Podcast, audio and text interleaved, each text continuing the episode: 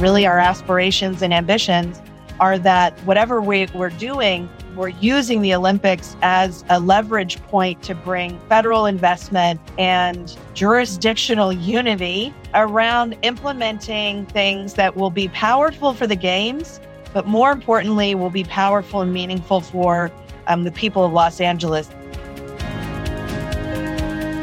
This is Transit Unplugged. I'm Paul Comfort. Good to be with you on another edition of the world's leading transit executive podcast, Transit Unplugged. News and views this week with Seleta Reynolds, who is the Chief Innovation Officer at LA Metro in Los Angeles, California, here in the United States. She's also the Interim Chief People Officer, carrying two hats today. Seleta, thanks so much for being on the podcast.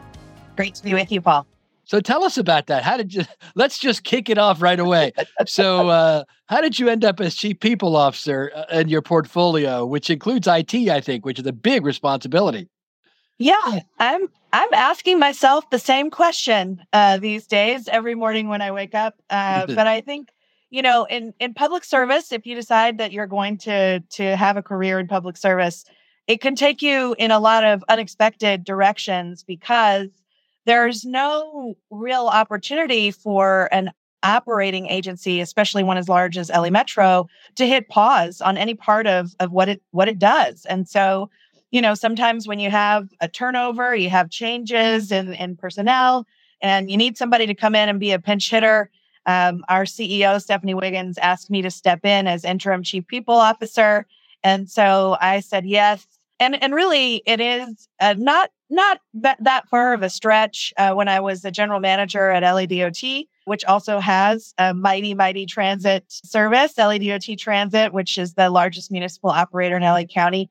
You know, hiring and creating a positive culture and making anywhere, any of these big public agencies, making them really great places to work is truly the the secret sauce, I, I believe in executing and delivering great service. So I, I care passionately about what the chief people office does. I would just like to have one job instead of two. But for the moment, um, I have an outstanding Deputy Chief Innovation Officer, Marcel Porras, who started right in the nick of time just before this this happened. And so um, I have a really solid team that's keeping everything going on the innovation side of the house. Well, I'm sure they're well served with you doing that because, like you said, you were a GM. Tell us about your background, some Seleta. I started out, I was a history major and I graduated in 1998. And I had really no idea what I wanted to do. And I, I, I hustled hard to get any kind of internship, a paid one, preferably, uh, that I could. And the one that I landed happened to be with the bike program at the City of Oakland's Public Works Agency. And in the late 90s in the state of California, um, bike programs were just starting to get going because of a, a change in state law that made funding available to um, cities that had a bike program and that had a bike plan. It really incentivized this boom of bike planning and really thinking about streets differently. And I was fascinated uh, from the very beginning because I was creating something brand new. There wasn't a guidebook, there weren't people there to tell me I was doing it wrong. And um, happily, there were a lot of folks across the country that were sort of in the same place. And so it was also this incredible moment of finding a, a peer group, a, a, cohort of folks who all had the same kind of kind of um, streak that I did and, and, still do, which is a desire to upset the status quo wherever it's it's not serving everybody uh, well. And so I started that that way, and then I spent about a decade at a consulting firm called Fehr and Peers which is where I really did fall in love with the people side of the job. I really mm-hmm. loved learning about how to create a great team, how to lift people up, how to coach people and, and where they want to go in their careers, how to help them be successful, and how to do the tougher parts of that job too, how to hold people accountable and not shy away from difficult conversations and still treat people with a, you know, respect and dignity even through really tough moments um, you know where where you're having to deliver tough news and I learned about how to run a business. Um, but I, I couldn't stay away from public service. I'm a local government nerd for life. Uh, I was in youth legislature when I was in high school and student government. Um, and I, I wanted to be back close to where decisions are made. And so I went back and took a job at the SFMTA in the Livable Streets subdivision there of that uh, of that organization um, getting back to my my love of kind of redesigning the public right of way, moving those white lines around on the asphalt, you know, six inches here and six inches there, and de- and sort of ha- having the the conver- t- conversations about what happens when you do that with communities, what they lose, what they gain. And then I got a call about the job at LADOT. It happened to be um, a guy named Mark De La Vergne, who I was on a board with, the Association of Pedestrian and Bicycle Professionals. Um, his boss, Sam Schwartz, who was formerly commissioner of New York City DOT, was participating in a, a search and helping Janette Sadik-Khan, another former commissioner of New York City DOT, to find the next general manager for the city of Los Angeles. And at that time, I had only managed about, I'm going to say, a maximum of, of about 20 uh, planners and engineers primarily. And LADOT at that time had a workforce of around 2,000 um, and not just planners and engineers, but you know every every different type of job classification. And I figured I wouldn't be the right fit for the job, but I felt like I wasn't going to have another opportunity to have a one-on-one interview with Janette Sadik-Khan. And so I said, "Yeah, sure, put me in the hat." Um, but there's no way this is going to work out. And lo and behold, behold and lo, I was just dead wrong about that. Took the job, started in 2014, was very sure that I was not going to last more than one year but you know ended up being there for for eight years. And then i decided it was time for me to hand the torch off. Those big operational jobs are incredibly challenging. They take up a lot of your life. I have two kids and i felt like i, I wanted a job that i could get a little bit more work home balance.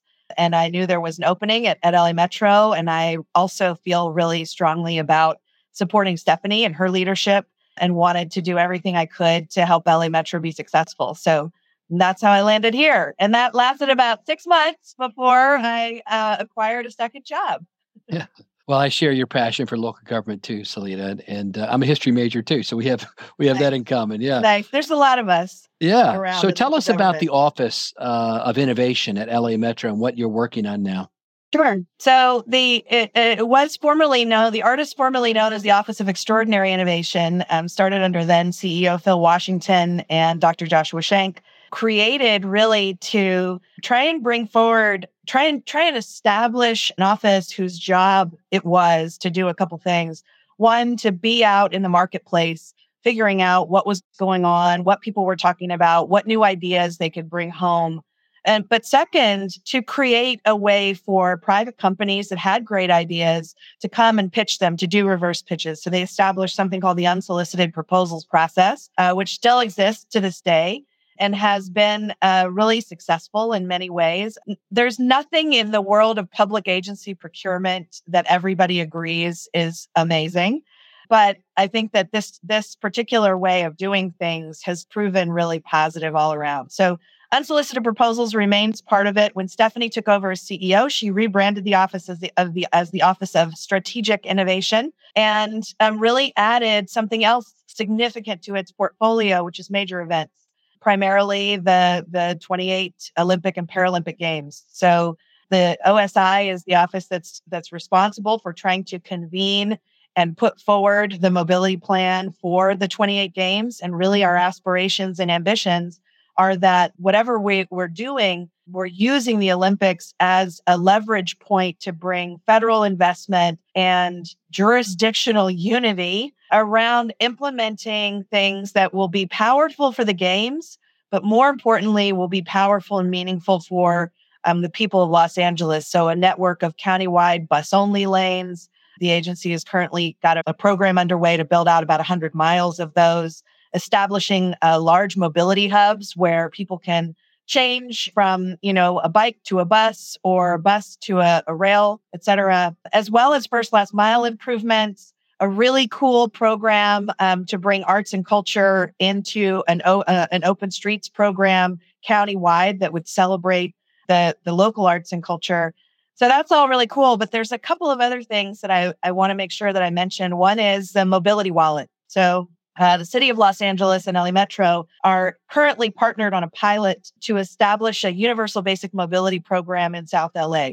And universal basic mobility is this idea that everybody ought to have access to the same array of dignified, reliable, safe transportation options to hopefully close the gap in accessibility between people who have a car and people who don't. And so, you know, that includes provision of services, it includes redesigning streets. But LA Metro's role is the mobility wallet, which is $150 uh, that we're giving to 2,000 Angelenos, $150 a month for a year. Half of those folks will also be getting a smartphone as well. But we're we're you know creating, trying out a number of different payment methods at the same time in our little lab.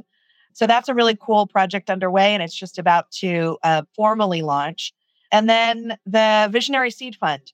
So this is a program established in Measure M, which allocates some dollars for research partners and transit agencies who have new ideas about how to improve their services. So this this round, which is the first one, um, is really around increasing ridership on transit, and that can be anything from you know providing free e-bikes to folks to solve that first last mile problem or directly addressing the needs of women and girls on transit or dealing with some of the safety, security, and cleanliness challenges that we have. So, you know, that's a, if there's a lot going on in the office, we're also doing the internal agency strategic plan. And uh, the big finale is the traffic reduction study, AKA congestion pricing. Wow you have a lot on your plate. Uh, congestion yes. charging is is an interesting concept. We'll have to dig into that another time. Let me ask you, because you are uh, moving kind of on a global stage. What inspires you on the global mobility stage as heading up, you know, one of our country's biggest cities' uh, innovation programs? Yeah, well, at the moment, you know, what I'm most keenly interested in are what uh, global cities that have hosted an Olympiad have done that has really proven to be a legacy, right? So a lot of folks are like, "Well, you should go to Paris, right? Because Paris is hosting the 24 games. Who wouldn't love to go to Paris? I'd love to go to Paris. They're doing some incredible things. But for me, I'm interested in who has hosted games and made improvements that have really lasted. And there's really three places that come to mind when I think about that. Um, there's London, obviously, um, some incredible work they've done opening new rail lines and uh, for their games, and really the the whole Docklands uh, redevelopment that became a legacy of that, those games and re- and remains a really powerful driver of their economic growth. Then there's Vancouver, again, their False Creek development, where they built the, the Olympic Village and then turned that into um, housing for folks. Obviously, housing and how we deal with our crisis here in Los Angeles and really the entire West Coast of the United States is front of mind for any transportation planner because we all know that when the land use side doesn't get it right, we're the ones that end up having to clean up the mess and pay the price and deal with all of the weird things that happen when um, housing, when you have a housing jobs mismatch and so on. But the one that I think is most similar to Los Angeles and of most interest, given the things we're trying to do, is Rio. So what Rio did for their games, I don't know if you remember, but there were all the stories in the news about how the government had planned to build out this very ambitious uh, subway system, and they weren't going to get it done in time. So they had to shift gears uh, really quickly, and instead focused on the build out of a network of bus rapid transit lines, which resulted in a significant mode shift that remains to this day. And those projects remain, um, I think, some of the the best in the world um, when it comes to a real system of, of, bus rapid transit. So those are the those are the ones I'm uh, that are on my my playlist of um, spots that I want to learn more about and, and go visit. So the Olympic Games are coming in 28 to Los Angeles, and I know you have a strategic plan getting ready for them, and you're I'm sure coordinating with all the other uh, MetroLink and everybody else around there. I guess uh, that's my last question to you: is um, what what's in the game plan for the next uh, four years to get ready, other than the things you've already mentioned? Yeah, you know, for there's really interesting sort of, you know, as you can imagine, uh, multiple multiple levers, multiple things going on, and on multiple timelines. But the ones I'm most interested in are are those things that uh, are going to serve are going to have a triple bottom line win. Yes, they're going to be powerful for the games, but they're also going to be a legacy uh, improvements that stay and that have value beyond the games and that that ideally investments that correct historic racial inequities. So neighborhoods that have been disinvested in over long periods of time for many reasons, some of them overtly racist, this is kind of the moment to bring that community into the the driver's seat in kind of directing how we make those investments. And so the there are buckets of projects. So there's an external group called LA28 that's really in charge of delivering the games themselves. Their front of mind for them are the supplemental bus program. We're going to have to borrow probably about at least 1,500 or so buses from around the country um, to serve the spectator and workforce needs at the games. And so, you know, where are we going to store them? How are we going to fuel them? By 2028, we're probably going to have a fleet that is battery electric, maybe hydrogen, fuel cell, and CNG all at the same time. How are we going to, to deal with the interoperability issues and how are we going to take delivery of those buses? Who's going to operate those buses, right? Big logistical challenge. That is a huge work stream in and of itself. They're also interested keenly in the games route network, which is where, you know, we're actually walling off lanes for use during the games. I'm interested in the games route network too, but not in the mm. 80% of it or so that's on the freeways. I'm interested in how can we use the games route network to claim space for transit only lanes, to claim space that can be repurposed for protected bike lanes or for wider sidewalks.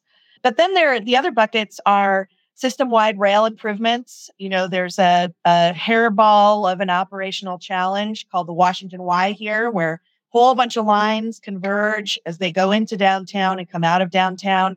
Long-standing pain point for pretty much all involved. You know, can we solve that by closing off some streets and doing some things that maybe we might not otherwise be able to do, um, and demonstrate just how powerfully um, it improves things for people using the system. But also station improvements. Um, the Seventh Seventh Street Metro station, one of the oldest in the system, also one of the most important you would be hard pressed when you walked around that station to feel as though the, the, the transit system is welcoming you and treating you with a high level of dignity, right? It was designed a long time ago and it needs an update.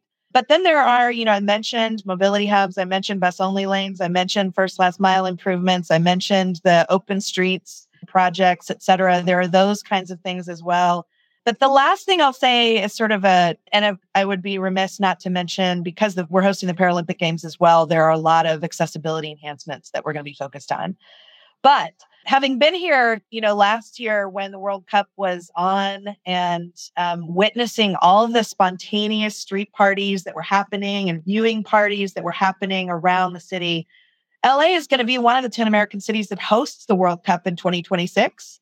And as I think about 2028, I'm really interested in how can we create a nimble sort of system of modular street furniture that can be easily deployed and taken in, shade sails, because shade is a big issue in a city like Los Angeles, and it's actually an equity issue. And certain neighborhoods that are hotter and have less shade and others that have more. How can we bring out the sort of movable feast where when we see where there are spontaneous parties or things gatherings, people want to pull out a big screen and watch an event.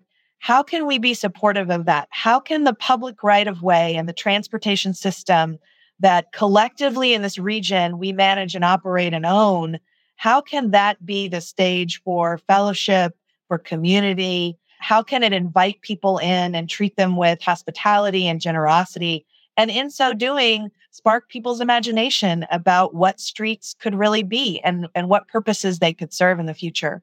Those kinds of things I think are not the, you know, big capital projects like the Purple Line extension to UCLA, which is very exciting.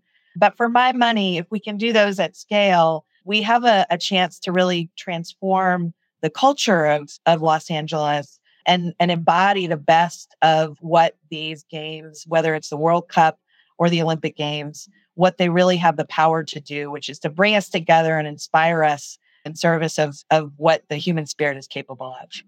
Wow, you got a great vision, Seleta. I can see why you're in that role. that was awesome, and you've got your plate full as you've uh, as you've yeah, outlined. Sure do. Us. Yeah, congratulations and best wishes to you as you uh, as you carry out all those functions. You have so much going on in addition to your new role as interim chief people officer, but all the innovations you bring in there and uh, we look forward to seeing your success. Thank you so much for having me. It was great to be here. Hi, I'm Elea Carey, a communications consultant who loves working with public transit agencies. In this episode, Seleta Reynolds talks about her career trajectory and the decisions she made to keep a healthy work life balance. So let's talk for a minute about how transit marketers can plan our days and our careers to do the same. First of all, let's acknowledge that working in public transit applies unique pressures. Transit professionals take our responsibility to the public very seriously. We often tell ourselves that missing deadlines or fudging details will impact our riders, perhaps thousands of people and we're not always wrong about that. But the riding public also needs us healthy. Marketing has many advantages for work life balance. Marketers can often work remotely or at least have some flexibility for family and personal demands. Prevent that flexibility from pushing work into our personal hours by using reliable project management tools so you can feel reassured you're not missing anything. Start every day knowing your top priorities, placing self care at the top of the list.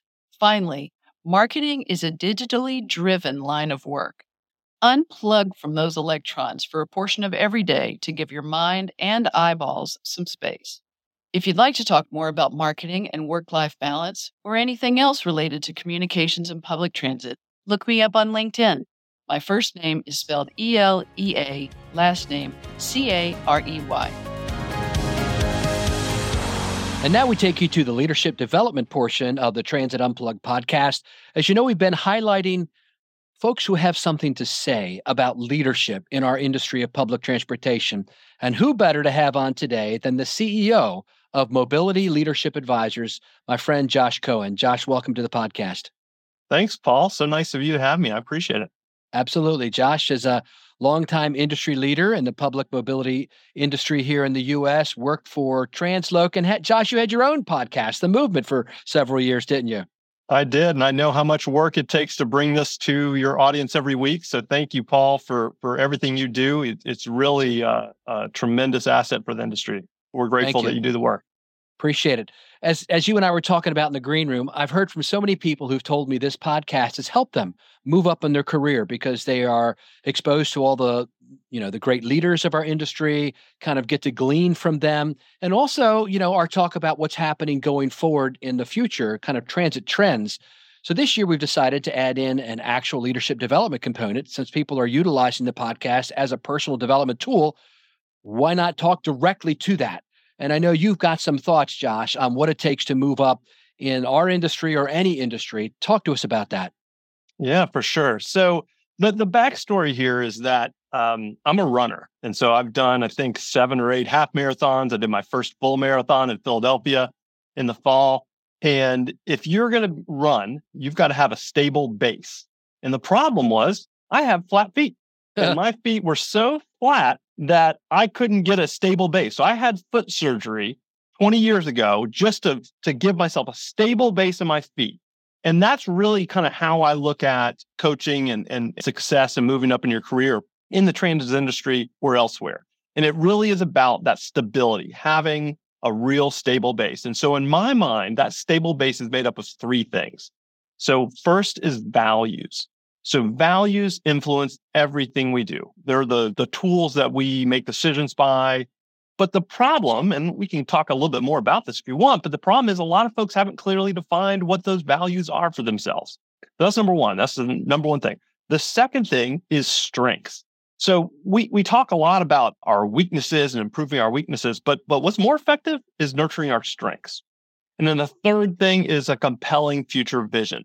So if we don't know where we're going, how are we going to know when we get there? So that's one of the things I work a lot with folks in the transportation industry and beyond is really helping them get clarity on those three areas. Because if they're not clear on those three areas, they're not going to get very far. I enjoy, I think you send out, how often do you send that email out? Once a week, about the same tempo as when I had the podcast. So I, I replaced the podcast with an email newsletter. We'll put a link to that in the show notes if people are interested in getting your newsletter on leadership. So let's dive in. So I'm a guy in the industry who is a planner and a transit agency in Kalamazoo, Michigan and I want to move up. I want to become the supervisor and the manager of my department and maybe eventually, you know, a CEO of an agency. Why are values important to me? Yeah. So I think values are so important because I think, and that, that example you just gave is, is a great one. So sometimes folks make this uh, decision or they, or they kind of um, move into this environment where they say, oh, I, sh- I should move up in the organization. That's like, that's what I'm supposed to do. I'm using air quotes here. Yeah. That's what I'm supposed to do. And you know that may be the right answer for folks but but what is more important is that they've spent the time to really think about what's important to them and, and so what i mean by that for me personally what i care about more than moving up in an organization is the impact i can have so so the impact even over title even if i don't have the title you know even if the world doesn't recognize that you know i've got a fancy title if i personally know that i'm making an impact I can put my head on my pillow well at night. And so I think that's what I that's what I mean there is that is that having that reflection time where you say, okay, as I'm thinking about this, you know, maybe it is recognition from peers. Maybe this title is important to folks. And again, there's no value judgment here. What's right for you may not be right for me, and that's okay. So it's not that there's something that's right and something that's wrong. It's determining what's right for you. You know, another one for me, for instance, is autonomy. Autonomy is super important for me. And so I would not work in a role that didn't give me that autonomy. So to take that to that example you just gave with that planner, as that planner is thinking about the next steps in their career, let's say autonomy is important to them. Certain environments are going to give folks more autonomy than others. Certain roles are going to give more autonomy than others. Certain agencies are going to, eh, you know, have leaders that give more autonomy than others. And so understanding that that's an important value for you will help guide how you take those next steps in your career. Ah, yeah, that's very interesting, Josh. So if I wanted autonomy, I may be attracted to a job that would let me have more independence. Or if I want to have an impact and I want then that planning job where I'm actually planning out the routes that will serve a million people in my city, I think I want to stay in planning versus maybe go into safety where uh, or a safety supervisor position where you know maybe I feel like I don't have as much direct impact on the whole system. So by figuring out kind of where it is you want to go and working your way backward, like the seven habits of highly effective people say, start with the end in mind. Mm-hmm. That's your value. Yeah, totally. And and I see this all the time with folks that again they've ended up in say middle management where instead of uh, being connected to, say, the riders when they were more in operations, yes, or uh, or or other uh, aspects of the business, they're now pushing paper around. They're managing budget, and there's nothing wrong with doing those things. But that that may not be aligned with their values, or to maybe go to that second part of that that area that that tripod I talked about before is your strengths. Let's instance, talk about that. Yeah, yeah. So as as you as you move uh, in your career, um, again, you know, people tend to like, they haven't really thought about it, they tend to try to move up and get more pay and more responsibility and so forth. Again, nothing wrong with that. But one of the things that's super important, and, and with my clients, I use a, a program uh, through Clifton Strengths, and it's a, it's a fantastic thing that helps go through your top strengths. And they're very individualized for you. So, for instance, my top strength is learning. Now, is, is that any surprise why I hosted a podcast for three years?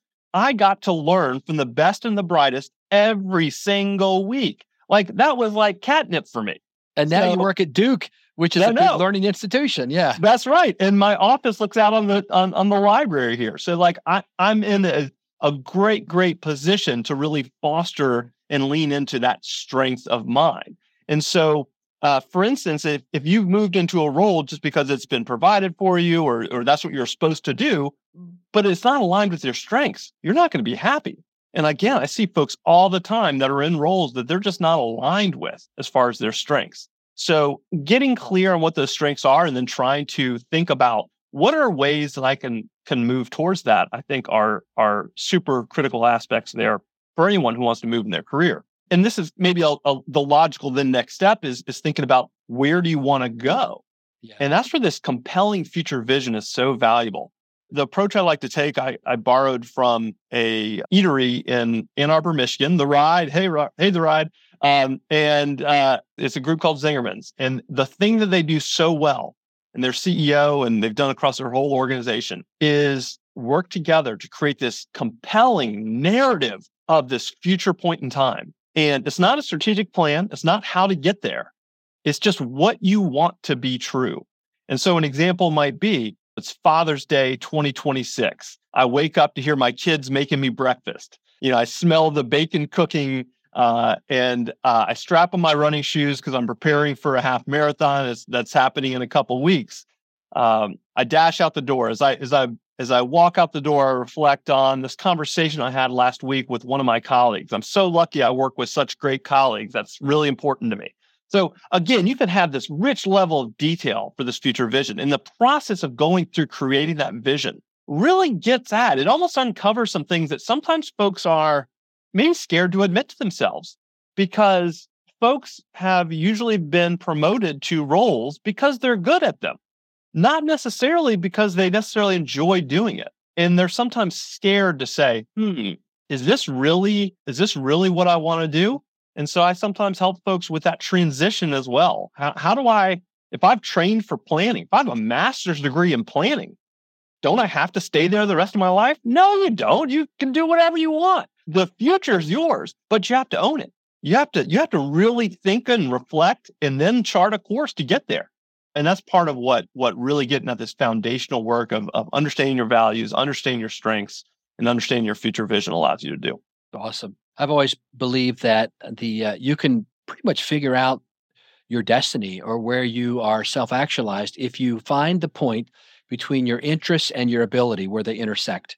Uh, and I've taught that as commencement addresses at college and high schools, et cetera. And so it's kind of what you're saying, right? It's where your abilities are, and you have to. Mm-hmm. There's a book out called Strength Finder that I used uh, mm-hmm. to help me do that, analyze what they were. Communication was one of them, and um, but and then uh, your abilities and your interests where they interline, and that's kind of what you're saying. So to move up and to actually not just move up, but maybe to improve your life. I think that's what you're talking about. You need to have established what your values are.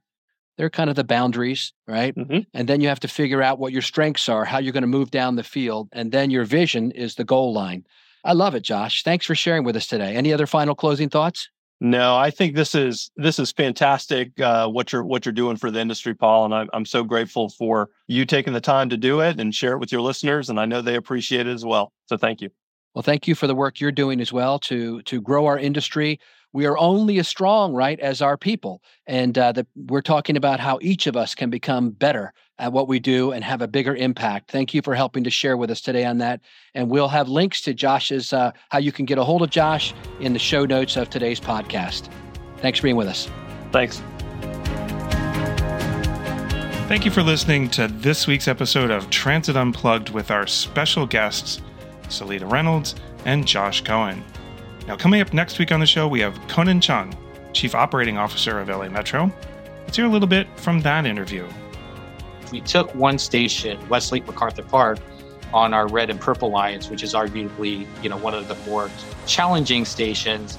Then we went from top to bottom, really identifying things that we could do to try to disincentivize negative behavior and really take back that station for our customers and for the community.